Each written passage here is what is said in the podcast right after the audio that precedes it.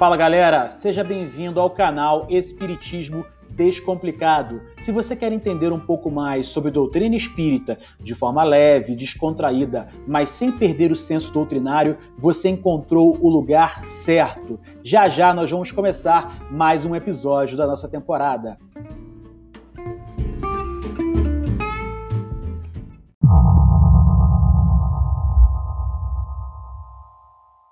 Fala aí galera, sejam bem-vindos para mais um vídeo do nosso canal.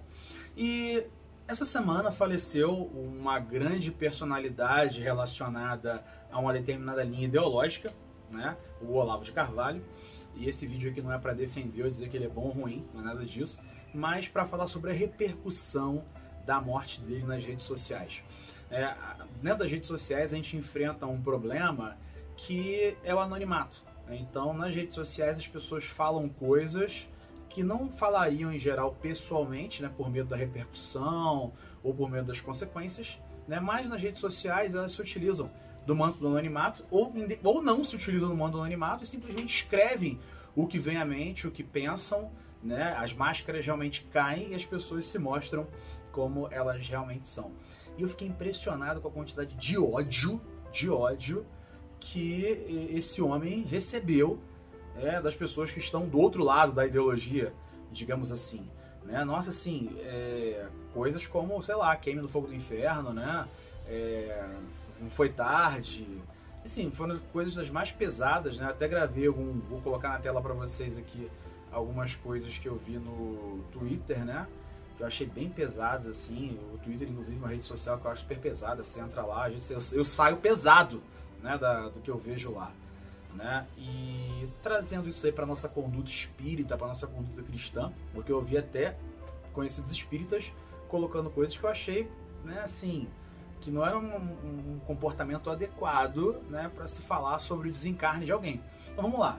Somos espíritos encarnados, vamos desencarnar em algum momento, de acordo com o nosso planejamento reencarnatório, ou nós, como espíritos, podemos acelerar ou adiantar isso aí, né? Então é um processo natural. A morte é um processo natural e retorno à espiritualidade. Mas sabemos que no nosso atual estágio evolutivo é, ainda não encaramos bem esse fenômeno da morte. Né? Então ainda sofremos muito, né? É, tanto o espírito que desencarna em geral, às vezes tem medo da morte, as pessoas têm medo de morrer em geral, né? Porque não tem essa consciência que talvez nós espíritos tenhamos da imortalidade da alma. Então as pessoas nutrem um medo né, de, de morrer e de para onde elas vão, o que, vai acontecer, né, se vai acabar. Além disso, é um processo que pode ser difícil para o próprio espírito, que às vezes ele não é espírita, não tem o entendimento da imortalidade da, da alma, né?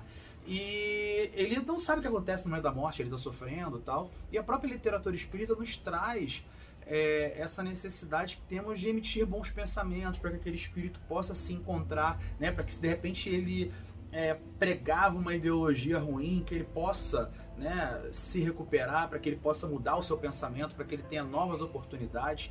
Né? Então, no momento que nós estamos enviando uma carga negativa para esse espírito, nós estamos prejudicando esse espírito no processo de recuperação e de melhora dele. E vamos pensar aqui então, dentro de conduta espírita, o que, que Jesus faria? Né? Será que Jesus é, para todos aqueles que fizeram mal para ele, para todos aqueles que, para aquelas pessoas que o mataram diretamente ou indiretamente, né? Jesus só queria que essas pessoas fossem perdoadas, né? Perdoa, Pai, eles não sabem o que fazem. Né? Então, onde está a nossa capacidade de perdoar? Onde está a nossa capacidade de desejar para o próximo, por pior é, que ele seja, é, uma possibilidade de melhora, de desejar que aquela pessoa possa se recuperar. Mas não, o que eu vi foi assim uma uma carga de, de sofrimento, uma carga de reprovação, uma carga de assim, cara, que essa pessoa sofra muito, né? E eu acho que isso só demonstra o nosso atual estágio evolutivo aqui no planeta Terra, né? Vivemos num planeta de provas e expiações, somos espíritos imperfeitos, onde o mal ainda se sobrepõe ao bem. Então, muitos de nós ainda é, temos muita raiva, né? Às vezes temos um sentimento de justiça, né? Temos uma convicção e um sentimento sobre aquela convicção, e a gente vê hoje, nessa polarização que nós vivemos, uma carga de ódio que é enviada por outro lado, né? Nossa, que esse pessoal morra, que isso aconteça isso, aquilo, né? E na verdade isso acontece dos dois lados, essa hipocrisia, né? E, e fica esse envio de carga negativa, de energias positivas. Gente, energia, pensamento é força. Transformadora, criadora, então temos que ter muito cuidado com o que estamos pensando, com os pensamentos que estamos emitindo, né? Porque isso pode sim é, ter uma carga muito negativa para aquela pessoa que a recebe.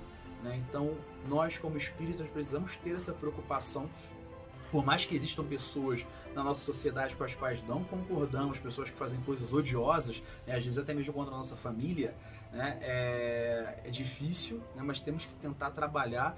Né, por mais que a gente pense, pô, se eu penso, mas eu não transmito, eu não escrevo, eu não divulgo, eu não publico, já é um passo né, na minha evolução. Quer dizer, eu não estou publicando mal, não estou divulgando mal, talvez eu ainda pense, mas eu não estou colocando para fora. Né? Então a gente sabe que essa caminhada ela é progressiva né? mas temos como espíritas essa responsabilidade de divulgar que não é a melhor conduta né, a morte de alguém, por pior que ela seja, pelo pior comportamento que ela esteja, emitir tanta energia negativa que a gente está prejudicando aquela pessoa, a gente está atrapalhando o processo de recuperação daquele espírito que a vida dele não acabou e que ele vai ter a oportunidade de se retificar, de melhorar, enfim, ou não, né? enfim, cada um tem o seu livre-arbítrio, mas é um momento no qual nós temos que tentar emitir os melhores pensamentos para que aquela pessoa possa é, entender em quais processos ela está inserida né, e, e o que, que ela pode fazer pela evolução, pela caminhada dela como espírito.